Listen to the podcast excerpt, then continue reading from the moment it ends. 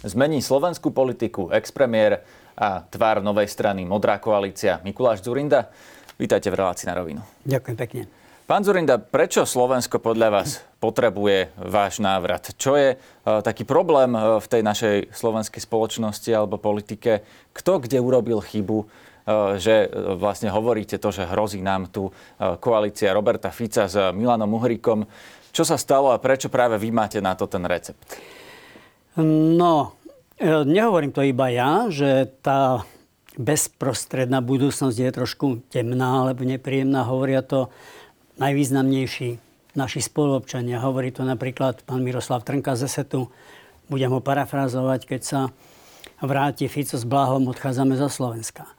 Hovorí to jeden z našich najlepších sociológov, Michal Vašečka. Pán Zorinda, nerád vám skáčem e, už hneď do tej e, prvej vety, ale vlastne toto už ste hovorili aj na tej tlačovke, aj v rozhovoroch pre kolegov. Ja sa vlastne pýtam na ten follow-up, na to, že prečo, čím to je, že nám toto hrozí a prečo vy, máte, vy si myslíte, že máte na to recept? No, v prvom rade preto, že mojou profesiou je politika. A keď, sa, keď vidím, čo sa tu deje, tak mám len dve možnosti. Rezignovať alebo sa vskopiť, o niečo sa pokúsiť keď, eh, sledoval, keď som sledoval povedzme komunikáciu Ivana Korčoka s verejnosťou, keď som si uvedomil, že môj skvelý súputník Ivan Mikloš oznámil, že on už kandidovať nebude. Keď jedna osobnosť po druhej oznamujú alebo oznamovali, že politika je dnes špinavé remeslo a oni sa zašpiniť nebudú, No tak jeden deň som si uvedomil, že aj keď ja toto poviem, no tak e, nebudem mať čisté svedomie. Mojou profesiou je politika a dnes mám len dve možnosti. Sa angažovať alebo rezignovať. No a ako si rezignovať nie je v mojej povahe. No a v tej politike podľa vás nie je nikto lepší? To musia povedať občania. Vy to možno vidíte lepšie ako ja. Ja takto nerozmýšľam. Ak by bol lepší, tak asi by sme dnes neboli konfrontovaní s takou dekadenciou, e, ako, ako, ako sme. Ako poznáte, e, veľmi rád si ho vypočujem a možno ho aj pozvem, aj ho povzbudím. Povedzte mi meno. Tak ja tu nie som na to, aby som hodnotil. Ja sa pýtam Ale vás... ste politický analytik. Keby som takýchto ľudí videl, keby som videl, že má kto zobrať e, teda tie opraty do svojich rúk, sformulovať víziu, obklopiť sa najlepšími odborníkmi, urobiť s, e, s touto krajinou, čo je potrebné urobiť, pán redaktor, ja mám roboty dosť. E, po tejto relácii popoludne letím do Bruselu, mám kopu povinností, mám kopu práce. Áno, tým vlastne ale naznačujete, že nemá kto zobrať tie opraty. No a tí ľudia, ktorí sú tam doteraz, veď e, zrejme nepredpokladáme, že voľby kompletne nám vymenia politickú scénu, tak vy s nimi budete musieť spolupracovať. A vy budete vedieť spolupracovať s ľuďmi, ktorí podľa vás zapričinili tú dekadenciu, o ktorej hovoríte, ktorí nevedia zobrať tie opraty a e, iným spôsobom naformulovaná tá istá otázka. Nerozhádajú sa aj s vami? Uh, ja som už na takéto otázky odpoveď dal. Pred reláciou ste sa mi zdôverili, že keď som sa stal premiérom, ste mali 9 rokov. No ale dnes sa dá všetko načítať. Veď v mojej prvej vláde som mal bývalých disidentov, väzňa komunistov Jana Čarnogurského, ale mal som aj bývalých členov ústredného výboru komunistickej strany. Poprvýkrát som si dovolil pozvať do mojej vlády občanov, ktorí reprezentovali maďarskú komunitu. Na Kisúciach ma išli zabiť vykrikovali po mne nielen, že som Amerikán, ale aj Maďarón. Čiže ja som odpovede na tieto otázky, pán redaktor, dal plným priehrštím v minulých rokoch veľmi, veľmi, veľmi veľakrát. No ale nie vždy to dopadlo ideálne, veď eh, vieme, že eh, aj z vašej vlády vlastne odišlo KDH, eh, boli predčasné voľby a bolo tam teda okolo toho veľa rozruchu, povedzme to tak. Takže máte plán, ako to dopadne teraz inak? Poprvé, no nie som Copperfield. Nevedel som zastaviť Mikloška, Palka, Hrušovského v tom roku 2006. Niečo sa dá, ale možnosti človeka nie sú neobmedzené. No ale keď ste povedali, že nevždy to dobre dopadlo, tak vám ponúknem skromný, ale myslím celkom jednoznačný argument. Uh, viete, aký som dosiahol výsledok z SDK UDS na konci svojho 8-ročného pontifikátu? 8-ročného, myslíte v, roku, roku 2006. 2006. Po 8 rokoch ťažkých reforiem. Viete, koľko som dosiahol výsledok? No, neviem vám to povedať. Slepko typoval by som, že taký 15%. To 18,3, pán Hanák. 18,3. Čiže e, tak vám poviem. Už mám dosť rokov na to, aby som napínal svaly. Už mám dosť rokov na to, aby sa mi chcelo machrovať. Ale zase nevždy dokážem prehltnúť, keď sa šíria nepravdivé obrazy. Prosto po 8 rokoch ma moji spolupčania veľmi odmenili. A bol som malilinko, malilinko e, blízko, aby Fico možno vôbec tu nemusel existovať. Keby kresťansko-demokratické hnutie malo byť viacej pokory vtedy, alebo viacej chochmesu pretože sme mohli pokračovať ďalej. Takže myslím si, že pri všetkom zlom alebo nánosoch, ktoré sa na premiéra za 8 rokov celkom logicky nanesú, v minulých rokoch som ukázal, že e, rozumiem politike v tom slova zmysle, že je služba. Že to nie je o mojom osobnom egu. Že som dokázal pospájať ľudí z rôzneho politického cesta. A myslím si, že v tomto sa nič nezmenilo. Možno práve naopak som ešte starší, ešte skúsenejší, možno menej ambiciózny, keď som bol celkom mladý. A tak sa domnievam, že sa o takú nejakú moderátorskú pozíciu celkom uchádzať môže. Alebo aj mám. Že aj je to moja ľudí, povinnosť. ktorí sa tu hádali celé, tie, celé to volebné obdobie, veď sme to videli neustále konflikty medzi Richardom Sulíkom, Igorom Matovičom, všetkými ostatnými. To sa vôbec dá? To, e, lebo doteraz to, čo ja pozorujem, je, že ktokoľvek sa pokúsil urobiť niečo e, s týmito dvomi e, pánmi, tak neúspel. Ja si myslím, že sa dá. Aj ja si spomínam, že dohodnúť sa medzi Pavlom Koncošom z SDL alebo Jozefom Migašom a Bielom Bugárom, keď išlo povedzme o pôdu neznámych vlastníkov alebo polnohospodárske otázky alebo reformu verejnej správy, to nebolo jednoduché. Komunisti, alebo teda ex-komunisti chceli tri kraje, my sme chceli 16. Keď som našiel kompromis na 8, tak mi Bugár utekal z vlády. Celý deň som trpol, ja si na to pamätám ako včera. Neodišli z tej vlády pretože pochopili to, o čom som sa veľmi usiloval. Že chceme sa vymaniť z izolácie, chceme sa začleniť do vyspelého sveta. Podľa môjho názoru takáto politika sa moderovať dá. Ak jej rozumiete, ak máte úprimný záujem, ak máte zmysluplnú víziu, ak vám nejde o vaše osobné ego. Takže prečo by som to nedokázal so súčasnou generáciou? Ja nemám zásadné výhrady, ani si nemyslím, že nejaký antagonistický postoj ku žiadnemu z nich. Hovoríte o spájaní, to by sme mohli interpretovať ako jednu vašu víziu, ale zároveň hovoríte o tom, že Slovensko ekonomicky zaostáva a chcem sa opýtať, akú víziu máte tu, pretože pred tými 20 rokmi, v tom 98. E, a to už je viac ako 20 rokov, e, ste mali víziu vstup do Európskej únie, vstup do NATO, členstvo na západe. E, to bola taká veľká vízia, o ktorej sa dalo povedať, že sa to potom naplnila, prišli tie automobilky, ekonomicky sa Slovensko niekam posunulo, to vám asi nikto neupiera. Otázka skôr je, že či po tých 20 rokoch e, dokážete ponúknuť nejakú takúto podobnú veľkú víziu, e, alebo e, v podstate tento model je už prekonaný. Lebo dlho sa tu hovorí o tom, že napríklad Slovensko je len montážna dielňa, že tie automobilky tu nebudú na veky. Tak čo máte teraz, aký recept práve vy? Trošku to na mňa dýcha tým, čo som si prečítal alebo zachytil v médiách cez víkend, že ľudia čakajú atómovku. Aj redaktor z televízie Markiza, Markiza bol trošku nešťastný zo mňa, lebo nepočul atómovku. Pán redaktor, možno vás klame. Ja to cítim každým colom, že ľudia dnes už nepotrebujú atómovky. Atómoviek bolo dosť. Nepotrebujú ani tú veľkú víziu? To som nepovedal. Ale nie v zmysle, že, že bude, budeme šokovať krajinu. Možno nie tak rukolapnú, ako bola vtedy, keď evidentne sme boli černodierou Európy Poliaci, Česi, Maďari rokovali o vstupe do aliancie, do EÚ a my sme boli izolovaní. To bolo hmatateľné. Dnes to až tak hmatateľné celkom nie je. Ale je to zlé. Tá veľká vízia spočíva napríklad v tom, a nepodceňujte to, čo poviem, že kým sme sa v minulosti usilovali dostať sa do Európy, dnes si musíme dať pozor, aby sme sa nevytlačili na okraj.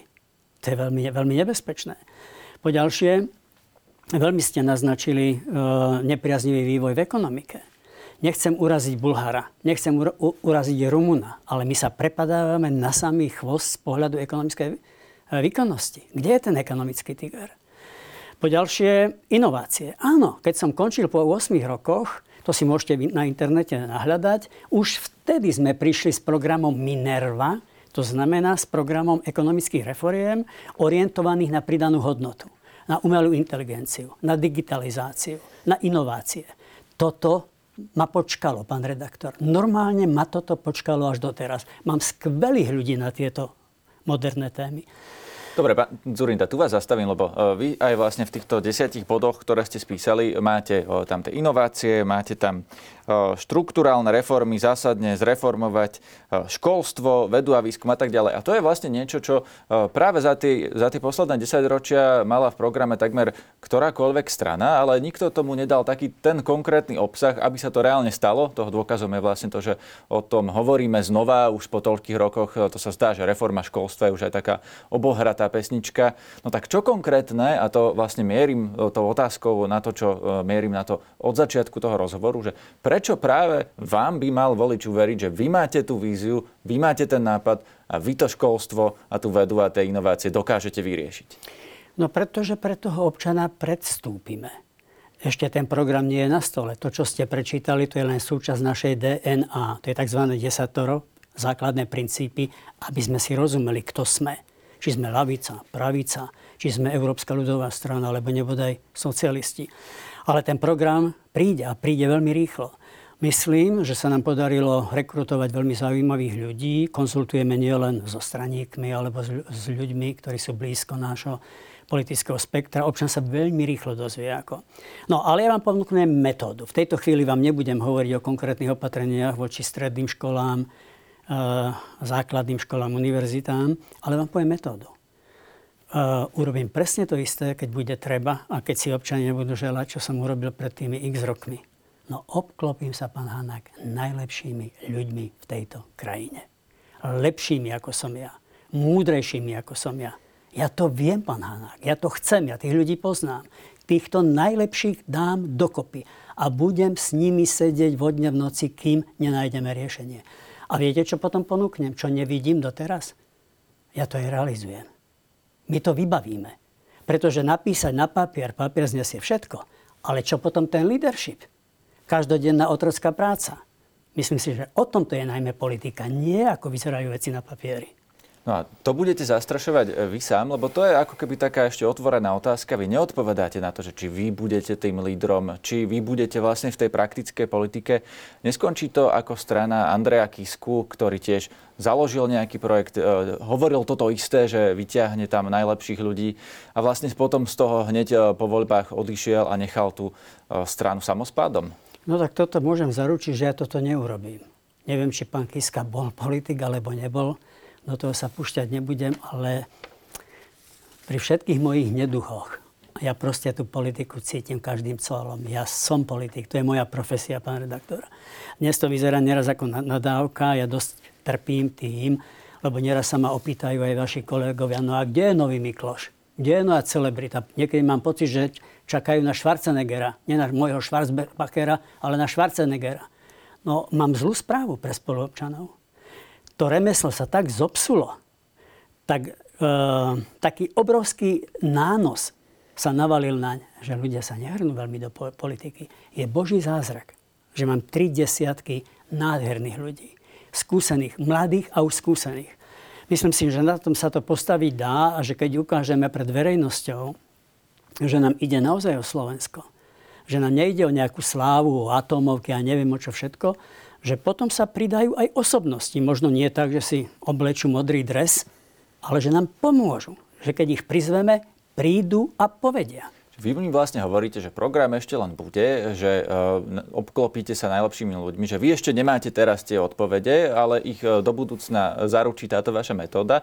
A ja v tom chcem spraviť len o trošku jasnejšie pre toho nášho diváka poslucháča, že či má čakať viac toho istého, čo tu už bolo, či má čakať znižovanie daní alebo rovnú daň, či má čakať, ja neviem, uvoľňovanie zákonníka práce v protiklade s nejakými viac práv pre zamestnancov, či má čakať tú pravicovo-ekonomicky liberálnu politiku od vás. Na to všetko dajú odpovede v pravý čas skutoční odborníci. Ale našich... vám povedia, že opak je pravdou, že dnes netreba uvoľňovať zákonník práce, ale naopak dať viac práv pracujúcim, to znie skôr ako socialistická politika, tak aj na to im kývnete? Nemyslím si, že práve toto mi budú hovoriť. Nemyslím si. Ja som kresťanský demokrat. Ja verím o mnoho viac šetreniu a investovaniu. Keď ste čítali z našich desatorov, by ste mi urobili najväčšiu radosť, keby ste prečítali práve túto tézu. Ja dôverujem tomu, čo som videl, keď som vyrastal v chudobnej rodine, keď moji rodičia ako učitelia nemohli učiť. Kúpili starú barabizňu v Spiskej Novej Si, lebo otec bol riaditeľ školy v Spiskom štvrtku zo dňa na deň musel odísť. Keď, keď som mal krstiny, ho vyhodili komunisti zo školy. Kúpili v Spiskej Novej Si starú barabizňu. Ja dodnes nechápem z tých smiešných platov. Môj otec pracoval potom dlhé roky fyzicky. Z riaditeľa školy bol asfaltér. Ako oni mohli ten domček modernizovať?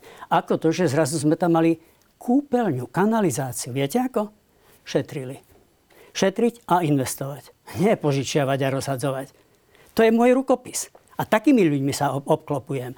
Mám živú skúsenosť. Bol medzi nami švihák z jedného štátneho úradu, ktorý e, váhal medzi progresívnym Slovenskom a nami. Ja to meno nepoviem.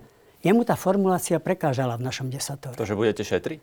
Že, budeme, že, že, že naša krv naše DNA hovorí, že o mnoho perspektívnejšie je šetriť a investovať, ako sa zadlžovať a rozhadzovať. Ale to šetrenie je nepopulárne, veď pamätáme si e, dokonca, aj ja si to už pamätám, e, protesty aj proti vašej vláde. Myslím, že železničiari dokonca protestovali, e, štrajkovali, aby som bol presnejší. Ľuďom sa nepáčilo, že ste šetrili. Ale výsledky sa im páčili. Prečo mi dali tých 18% po 8 rokoch? Výborne sa pýtate. Mojej mamičke, pán Hának, ja vám prezradím veľmi štátne, veľké tajomstvo. Nie, že je mamička ani otec.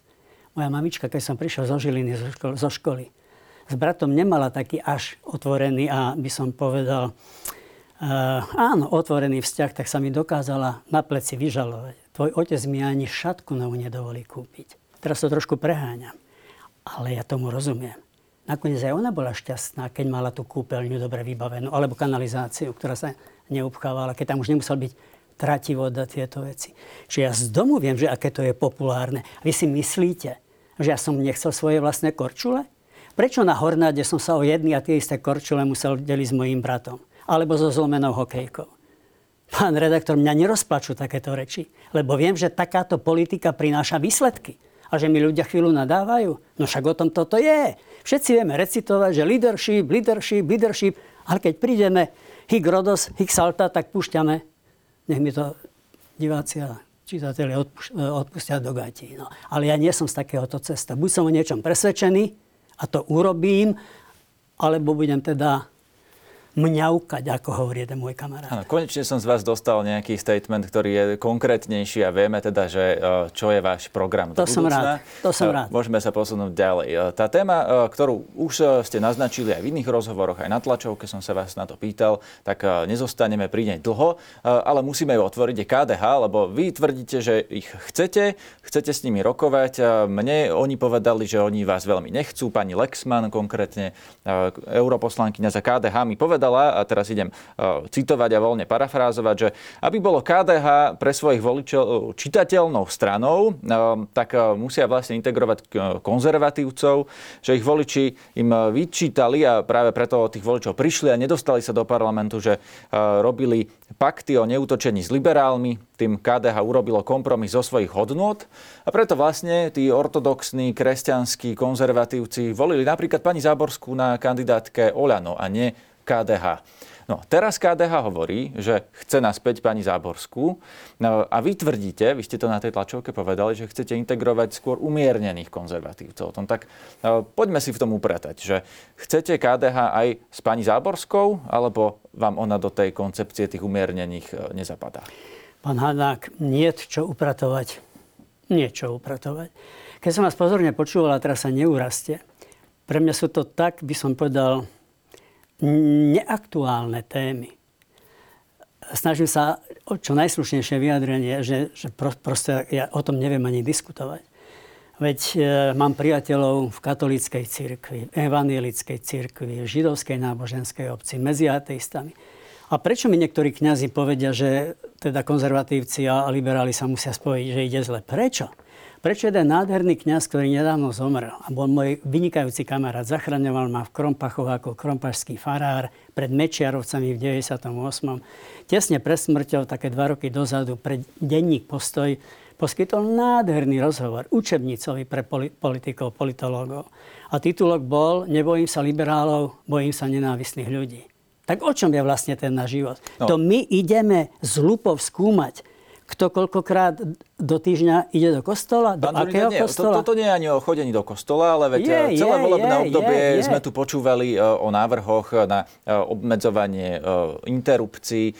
To bola agenda pani Záborskej a práve preto ju časť spoločnosti vníma ako tú, s ktorou sa vlastne spájať nechcú, najmä tí liberáli. A vy ste v inom rozhovore povedali, že by ste si vedeli predstaviť od PS cez SAS spoluprácu až po KDH. Ak by tam bola pani Záborská, tak to sú čo by to bolo za guláš, keby Žiaden, na jednej kandidátke bol, bola pro... pani Záborská, Záborská progresívna? Žiaden problém, pán Hanák, pre lídra, ktorý má dobrý úmysel. Žiaden problém.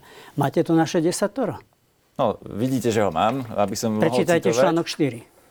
Pán Zurinda, ja viem, že vy ste o tom už hovorili, že ste liberálno-konzervatívnou stranou, ale moja ale, otázka ale znie nie, nie, inak. nie, nie, nie. Tam prečíta... Moja otázka znie, či je to vôbec možné a realistické spájať Pán... tých ľudí, ktorí napríklad uh, vidia liberálov ako arci nepriateľov. Prečo, prečo nenecháte dohovoriť? Iba som dopovedal svoju otázku. Ale ste ju zopakovali. Pán Hanak, v tom článku 4 pointa je inde, ako ste povedali. V tom článku pointa je v tej vete, ktorá hovorí, že v otázkach, ktoré úzko, najintímnejšie súvisia so svedomím človeka, s jeho svetonázorom, s jeho životnou filozofiou, s, náboženskými, s náboženským presvedčením, ani jedna z týchto otázok nebude našim programom, nebude programovou tézou. A hneď ďalšia veta hovorí, že ak jednotlivec z našich radov príde s takýmto, ja neviem, legislatívnym návrhom, ako ste naznačili, strana to podporovať nebude, ale ani tomu jednotlivcovi v tej aktivite brániť nebude. A to je model Oľano a to sa teraz ukazuje, že Oľano sa aj na tom rozpadá, že práve to je ten problém, že sú tam aj tí ultrakonzervatívci, aj tí liberáli, teraz sa rozdelili na množstvo častí. Oľano sa rozpadá na niečom celkom inom. Ale mne sa o Oľano a prečo sa Oľano rozpadáva hovoriť nechce a ani nie som na to najlepšou adresou.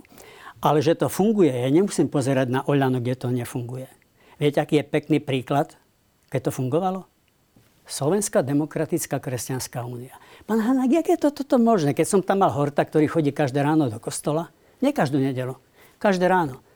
A mal som tam Eduarda Kukana, ktorý mi na začiatku sa ma opýtal, Mikuláš môže byť ateista členom SDK UDS? A ja som mu povedal, že keď mu nesmrdí desatoro, Jaký problém? Áno, pán Zurinda, ja tomu rozumiem, ale uh, už teraz uh, nie sme vlastne v tých rokoch, keď vznikala SDK a potom SDKU, ale už sme úplne inde a tu uh, za posledné volebné obdobie tu horia tie barikády tých konzervatívcov, ktorí uh, najčastejšie teda označujú tých liberálov za nepriateľných. Na tom, to som vám teraz povedal, že KDH preto nechce vlastne sa s vami integrovať, tak preto je to otázka na vás, nie, nie preto, že o Oľano by som chcel s vami hovoriť, že či si vy viete predstaviť, že niečo také by nebol taký mačkopes, že teda aj Záborská, aj PSK v jednej vôbec, strane? Vôbec nie. Mám pochybnosti, že ak KDH má so mnou problém práve pre toto, ja mám osobne pochybnosti. Viac si k tomu hovoriť nebudem, to si vyrozprávame s našimi priateľmi v kresťansko-demokratickom hnutí.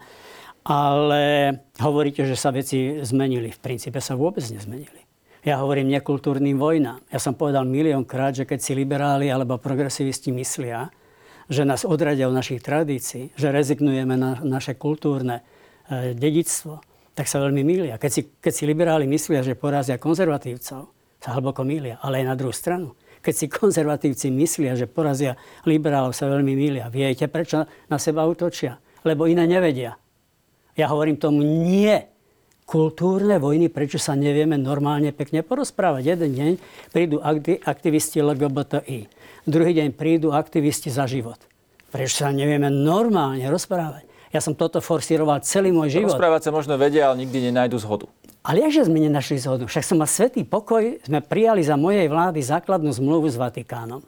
Na ktorej sa potom ale tá vláda rozpadla. Na, na základnej zmluve sa pán Hanak ne. Na jej e, implementácii. Ani na jej implementácii. Nie, KDH to tvrdí, že sa veľmi milíte. Pán Hanak sa veľmi milíte. Základnú zmluvu sme schválili. Ešte ani SDL nebola proti. Schválili sme aj prvú vykonávaciu zmluvu o pôsobení cirkví odbor, v ozbrojených silách. Viete, na čom bol problém? V ďalšej vykonávacej zmluve o výhrade vo svedomí. Ale to bol švindel. Ja som chcel takú zmluvu, ale aby sa zachoval laický charakter nášho štátu. Lebo v predlohe, ktorú pretláčalo KDH vtedy, bola téza, že odvolacím orgánom pracovnoprávnych vzťahov bude magistérium katolíckej cirkvi. Áno, tomu no. rozumiem. Ale vy vlastne ste teraz označili KDH za, uh, vy ste použili to slovo švindel, aj v inom rozhovore ste tiež povedali, že sú to ľudia, ktorí vlastne švindlujú. Nie, nie KDH, nie KDH. Tých ľudí, ktorí vtedy reprezentovali túto myšlienku. Ja ale som ich pomenoval. To, to bolo KDH. No ale v tej, v tej dobe. A to, áno, to dnes bol... vnímate iné KDH, ako bolo no vtedy. No jej. Veď to bol Vladimír Pálko. Je Vladimír Pálko členom KDH? To bol František Mikloško. Je členom KDH? Je Jan Čarnogurský členom KDH? Rozumiem. Jasné, že to bola úplne iná garnitúra. Dobre. Iná otázka, ktorá tiež uh, smeruje k tomu, že to polarizuje povedzme konzervatívcov, že majú rôzny pohľad na uh, Viktora Orbána v Maďarsku. Aký je váš? Viktor Orbán bol v EPP, takže vy asi dôverne poznáte tú problematiku, lebo z EPP vlastne Viktor Orbán odišiel, čiže bol vo vašej frakcii, teraz už nie je. Váš pohľad na to, čo robí v Maďarsku Viktor Orbán? Ale to nesúvisí s kresťansko-demokratickým hnutím, to oddelme. Z KDH konkrétne nie, ale no. súvisí to s tým, že časť slovenských konzervatívcov sa na neho pozerá ako na človeka, ktorého hodno nasledovať a časť je kritická. Nie som konzervatívec. Aby sme si vyjasnili vzťah, ja nie som konzervatívec. Ja som kresťanský demokrat. Myslím si, že som klasický, umiernený, tolerantný kresťanský demokrat. A teraz Gorbanovi. No, príšera to, čo ro- robí, je to, že teda škodí európskej myšlienke. Ja nechcem hovoriť za občana maďarskej národnosti, lebo ním nie som, ale nedovolím si nepovedať, že to vnímam tak, že vytláčam Maďarsko na okraj. Pozrite sa, ako sa ekonomicky zle vyvíja Maďarsko. Aké dirigistické prvky zavádza nielen do politiky, ale pozne aj do ekonomiky a zrazu nemali tankovať e, čo do aut, ani naftu, ani, ani benzín. Čiže tá situácia je veľmi nepríjemná podľa môjho názoru. Lebo mohli by sme rezignovať na Maďarsko ako také, nevyjadrovať sa k Maďarsku. Je to napokon náš sused a každý chce mať suseda dobrého, priateľského. No ale nedá sa to celkom dobre ignorovať, keďže sme spolu v Európskej únii. Keďže Viktor Orbán torpeduje mnohé dôležité rozhodnutia, je to v súčasnosti veľmi smutný príbeh. Toľko k tomu poviem, tá politika je nekultúrna, nedemokratická, neperspektívna. Ďakujem. Posuňme sa k ďalšej téme. Z čoho budete financovať eh, modrú koalíciu? Lebo uh, vieme, že strana spolu má nejaký uh, štátny príspevok za voľby, ale ten je ekvivalentný k jej volebnému zisku. Oni si to rozdelili s progresívnym Slovenskom na polovicu, takže zhruba ekvivalent k 3,5% voličov. To nie je veľa. Tá strana z toho žila doteraz 2,5 roka, tak predpokladajme, že toto nebude stačiť na volebnú kampaň. Prinesiete vy e, do tej strany nejaké svoje súkromné peniaze, alebo tí ľudia, ktorých ste si vlastne e, vybrali za svojich spolupracovníkov, alebo hľadáte nejakého iného sponzora? Túto otázku bude nepochybne zodpovedávať za modrú koalíciu niekto úplne iný, ako som ja. Naše stanovy sú pred dokončením, a keď hovorím pred dokončením, tak sú na 99,9% hotové. Myslím si, že je tam veľmi rozumne oddelená politická správa tejto e, politickej strany od hospodárskej. E, sú tam ustanovenia, ktoré hovoria, že za tú hospodárskú bude zodpovedať rozpočtový výbor. Kto bude viesť ten rozpočtový výbor? Kto bude predsedom modrej koalície? To všetko sú otvorené otázky. Rozumiem. A tu uh, hneď nadviažem na to, že vlastne aj SDK mala problém s financovaním. A, a váš argument vlastne o tých vašich kauzách z minulosti alebo kauzách SDK, ak som správne teda pochopil z, tých, z tej vašej tlačovky a rozhovorov, bol, že oni to robili za mojim chrbtom, teda za vašim chrbtom, že vy ste boli len predseda a teda dávate ako keby e, ruky preč od toho. A toto znie veľmi podobne, nie? že vy to ako keby necháte na niekoho iného, e, riešenie financí. Nestane sa potom, že e, o 10 rokov opäť niekto vám za vašim chrbtom spíska nejakú gorilu alebo nejakú kauzu financovania, alebo že tam budú nejakí skrytí sponzory a vy opäť poviete, že ja som o tom nevedel. Celkom sa to môže stať.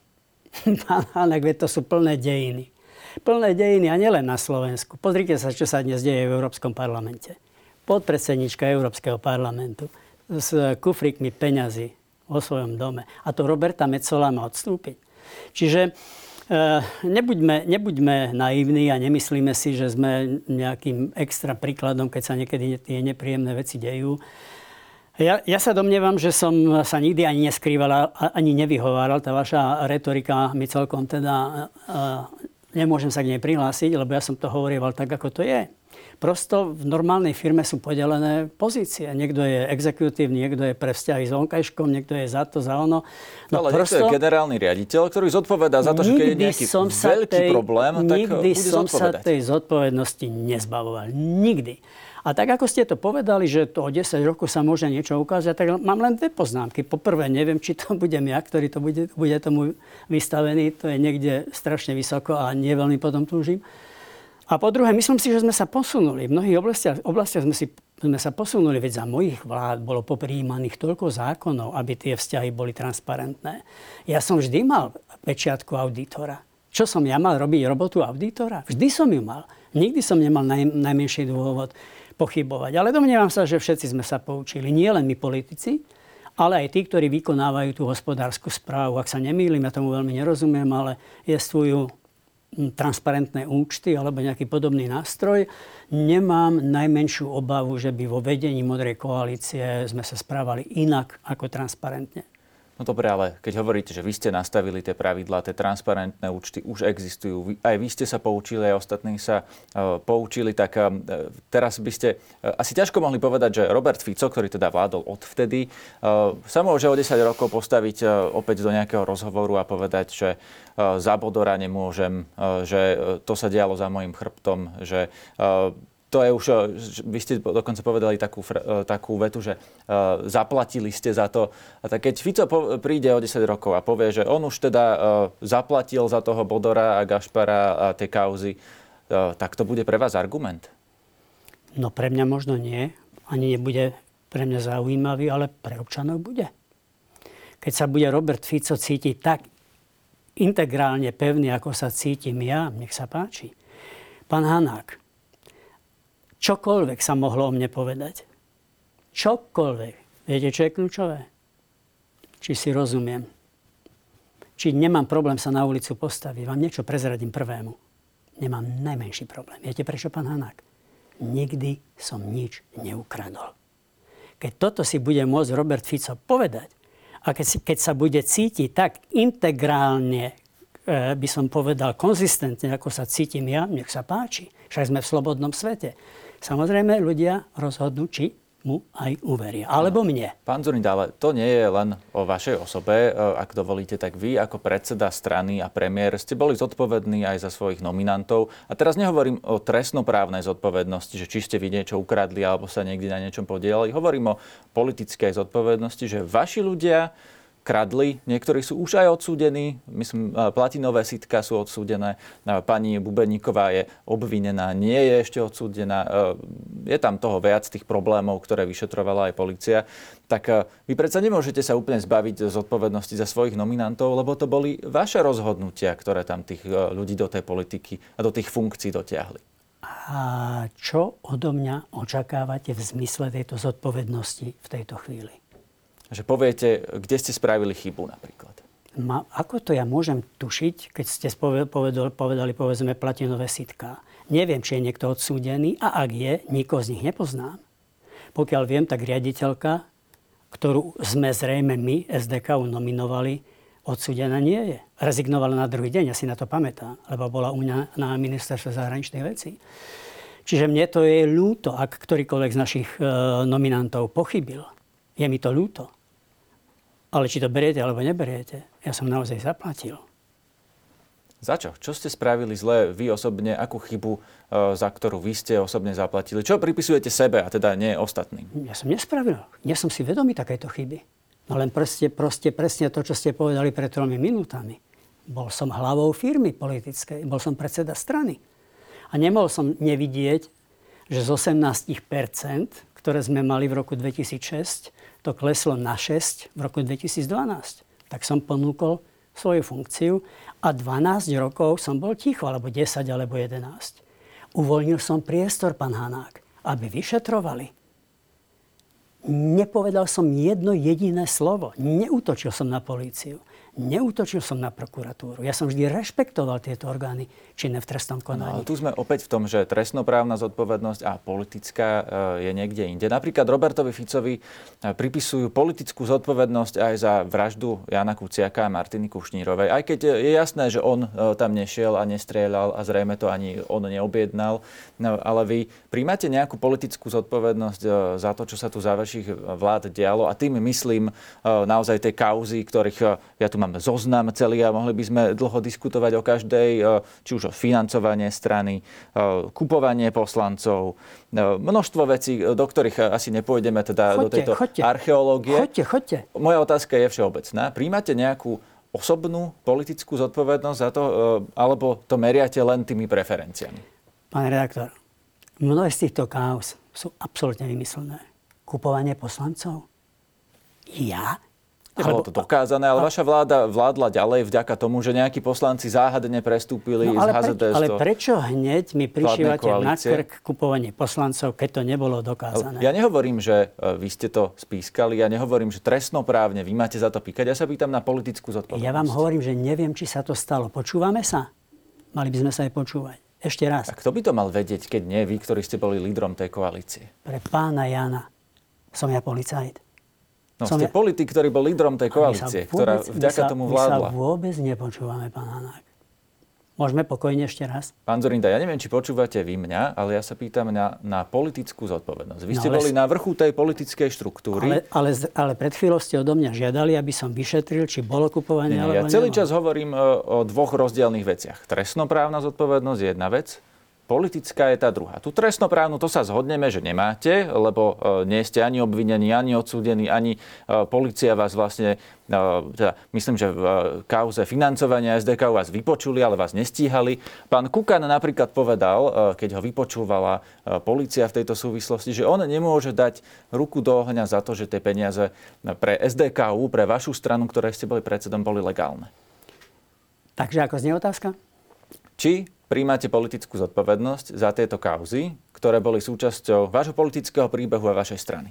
Teraz v tejto chvíli? Áno, teraz sa vás pýtam, či uh, vyvodíte vlastne aj nejakú sebareflexiu. Či, máte, či príjmate tú zodpovednosť a či vyvodíte z toho nejakú sebareflexiu. Pán Hanák, čo som urobil v roku 2012? Znovu, pokojne, ešte raz sa vás opýtam. Čo mám urobiť v tejto chvíli? Alebo o hodinu? No, povedať, spravil som chybu, a poučil som sa a bude to inak? Alebo povedať, uh, neboli to kauzy a všetko popieram? Nesúhlasím, nesúhlasím ani s jedným, ani s druhým. Ja o polovici alebo o 99% nemám ani šajnu. A nie je to chyba, že nemáte tú šajnu, lebo uh, možno Pán líder by mal vedieť o tom, čo robia jeho podriadení. Už tretíkrát sa vraciame do tej istej rieky, hoci pred chvíľou ste vyslovili želanie, aby sme sa neopakovali. Ja nie som policajt. Ja som nikdy nebol policajt, ani siskár. Vy ste povedali, že ľudia očakávajú, že aj za vraždu Kuciaka príjme bývalý premiér politickú zodpovednosť. Áno, Dobrovskis, ak sa nemýlim, v Litve alebo v Estonsku bol premiér, padla strecha obchodného domu, iste nikto nemohol ho upodozrievať, že to projektoval on, odstúpil z funkcie. Mne spadlo lietadlo s vojakmi, e, nedaleko hraníc maďarských pri Košiciach, môj minister obrany odstúpil a nič s tým nemal. On nebol servis, ser, servismen toho lietadla. Čo som urobil ja v roku 2012? No presne to isté. Ale vy sa ma dnes, o 11 rokov neskôr, pýtate, čo urobím teraz? Ja sa vás pýtam, či to, čo vlastne sa všetko dialo, za čo ste tú politickú zodpovednosť prijali, no, vtedy, teda v tom roku 2012, ľudia to možno chápali ako definitívny odchod, vy ste si dali prestávku, teraz ste späť. Či teraz to už neplatí? Či teraz to už nie je problém, že vlastne vtedy sa to dialo? Ja vám nerozumiem, pán Hanák. Úprimne vám poviem, že chcem vám porozumieť, ale netuším, no, o čom Dobre, ešte raz vám to vysvetlím inak, že tie kauzy. Vy, ste, vy tvrdíte, že vy neviete o tých kauzach a nestane sa teraz opäť, že prídete do politiky, opäť dostanete do rúk tú zodpovednosť a opäť o tom nebudete vedieť, že sa vám za chrbtom dejú takéto veci? Takéto nebezpečenstvo jestuje vždy a všade. Vždy. A nemal by potom byť zvolený radšej líder, ktorý povie, že dokáže to kontrolovať, keď vy, vy vlastne tvrdíte, že to nedokážete? Keď e, toto nejaký líder povie, pán Hanák, nemali by ste za neho hlasovať. Lebo to je populizmus z najvyššieho zrna. Takže gorila sa môže zopakovať a nič s tým nevieme urobiť. To som nepovedal, že nič s tým nevieme e, urobiť, ale že za chrbtom premiéra a finančné skupiny, jednotlivci sa snažia organizovať nielen legitímne obchody, snažia sa privatizovať nielen legitímnym spôsobom, ale že niekedy sa usilujú aj o veci, ktoré nie sú celkom legitímne. To vždy bolo, pán Hanák. To je a to vždy bude. Jediné, čo môže ten politik robiť, že sa bude správať v súlade so zákonom. Trošku mi prekáža v tejto diskusii, že nepripomeniete, že bol to môj šéf SIS, ktorý, za ktorého ak takáto nahrávka vznikla, tak teda to bol vtedy môj človek. E, trošku mi prekáža to, že nepoviete, že ja som neničil tieto nahrávky. Ničila to garnitúra, ktorá prišla po nás. Trošku mi prekáža, že do toho nevnies, nevniesiete to svetlo, že od roku 2010, keď táto kauza uzrela svetlo sveta, som nemal jediného ministra vnútra. Vtedy bol to pán Lipšic, potom to boli iní ministri vnútra. Veď mali ruky absolútne otvorené, ano, mohli Zurinda, šetriť. My si podľa mňa nerozumieme v tom, že, uh, už to hovorím asi tretíkrát, že Štvrtý. oddelujeme tú trestnoprávnu a tú politickú zodpovednosť. No, a vlastne tým by som aj rád uzavrel tento uh, rozhovor, že či tú politickú zodpovednosť, či to nebude opäť tak, uh, že poviete, že uh, nebudete môcť niesť, uh, lebo sa to vlastne nedá. Veľmi sa vám ospravedlňujem, pán Hanák. Veľmi sa vám ospravedlňujem. Ale to, čo hovoríte, je v lepšom prípade naivné. V horšom prípade, alebo v inom prípade by som povedal politicky nedefinovateľné. E, snažíte sa vytvoriť obraz, ako keby tu mohol prísť človek, ktorý keď sa stane premiérom, nič zlého sa v krajine robiť nebude. Je to tak?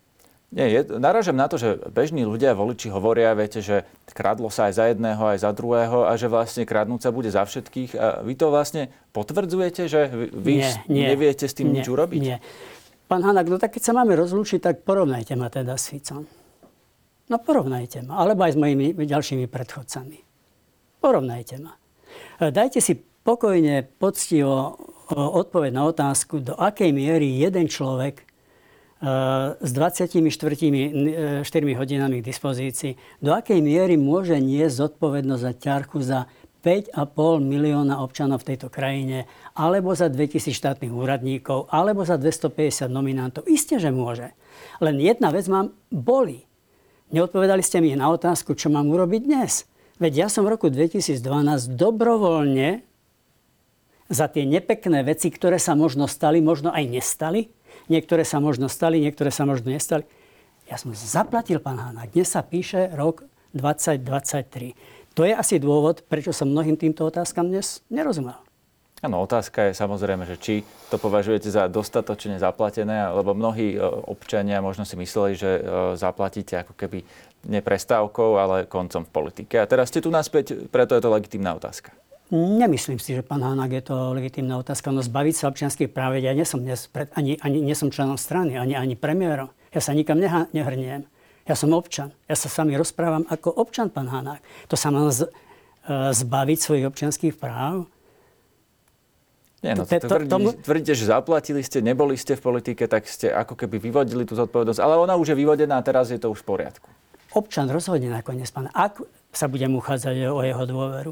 Len nemôj malý železničiarsky rozum hovorí, že je, by som povedal, čín, ktorý povedzme dobre nevyzerá, netvrdíme, že sa stal, ale dobre nevyzerá, no tak mala by byť nejaká penalizácia. A mne sa zdá, že 10 rokov mojej nečinnosti na Slovensku je dosť dlhá doba. Lebo vtedy vyzerali veci nejakým spôsobom. Ja si myslím, že dnes vyzerajú už trošku iným spôsobom. Ja si myslím, že mnoho občanov Slovenskej republiky vidí, že som sa usiloval bojovať proti korupcii. Že som potieral korupciu. Že som nevedel dohliadnúť na všetko. A po ďalšie, viete, no, môj kamarát Mikloš hovorieva, že v danom momente nie je dôležitá pravda, ale percepcia, ako to ľudia vnímajú. No tak viem, že ako vtedy gorilu vnímali. Nebudem hovoriť, kto všetko sa o to pričinil, ale myslím si, že mnohým ľuďom dnes na Slovensku je úplne jasné, že ja som proti korupcii, tak ako proti mafii, veľmi urputne bojoval. Veľmi urputne. Ďakujem vám za rozhovor. Ja vám za záujem.